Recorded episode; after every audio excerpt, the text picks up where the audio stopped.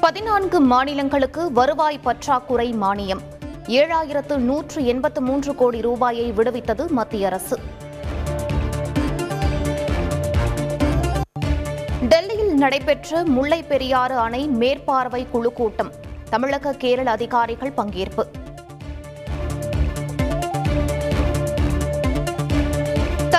சுயசார்பு இந்தியா திட்டம் மூலம் எழுபத்து ஆறாயிரத்து முன்னூற்று தொன்னூறு கோடி மதிப்பிலான பரிந்துரைகள் வழங்கப்படும். பாதுகாப்பு தளவாட கொள்முதல் கவுன்சில் ஒப்புதல்.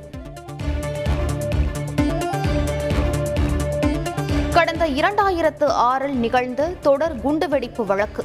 பயங்கரவாதி வலியுல்லா கானுக்கு மரண தண்டனை விதித்து காசியாபாத் நீதிமன்றம் தீர்ப்பு.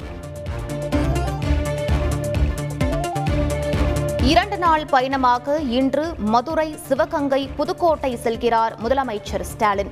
பல்வேறு நலத்திட்ட உதவிகளை வழங்கி ஆய்வு பணிகளை மேற்கொள்கிறார். நூல் விலை உயர்வை தமிழக அரசு வேடிக்கை பார்ப்பதாக எதிர்க்கட்சித் தலைவர் எடப்பாடி பழனிசாமி விமர்சனம். நெசவாளர்களின் வாழ்வாதாரத்தை பாதுகாக்க நடவடிக்கை எடுக்கவில்லை என்றும் குற்றச்சாட்டு. அதிமுக பொதுச் செயலாளர் நான் தான் என்று சசிகலா பேட்டி. தற்போது அரசியலுக்கு வந்துவிட்டதாகவும் விளக்கம்.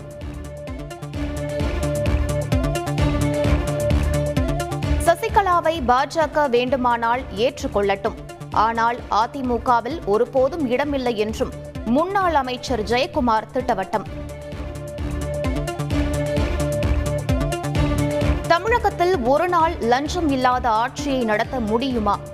மாநில பாஜக தலைவர் அண்ணாமலை சவால். ஆவின் நிறுவனம் ஹெல்த் மிக்ஸ் ஏதும் தயாரிக்கவில்லை. பால்வளத்துறை அமைச்சர் நாசர் விளக்கம்.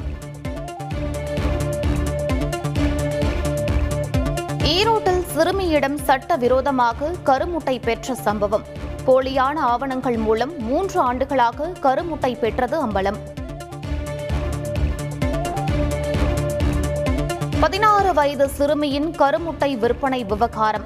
விதிமீறலில் ஈடுபட்ட மருத்துவமனைகள் மீது சட்ட ரீதியான நடவடிக்கை என மருத்துவ குழு எச்சரிக்கை.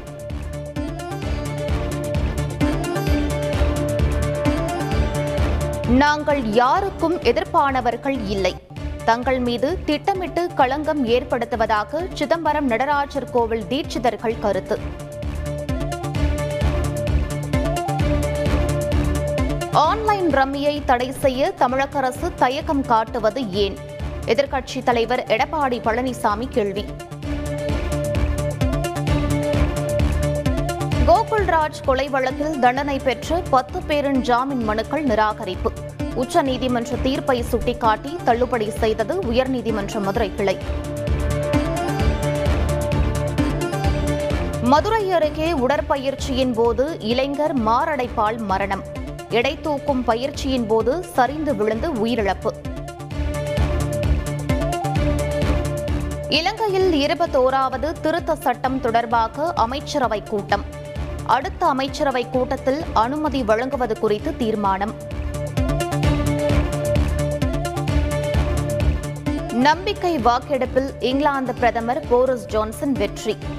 கன்சர்வேட்டிவ் கட்சி எம்பிக்கள் மத்தியில் நடைபெற்ற வாக்கெடுப்பில் பதவியை தக்க வைத்துக் கொண்டார்.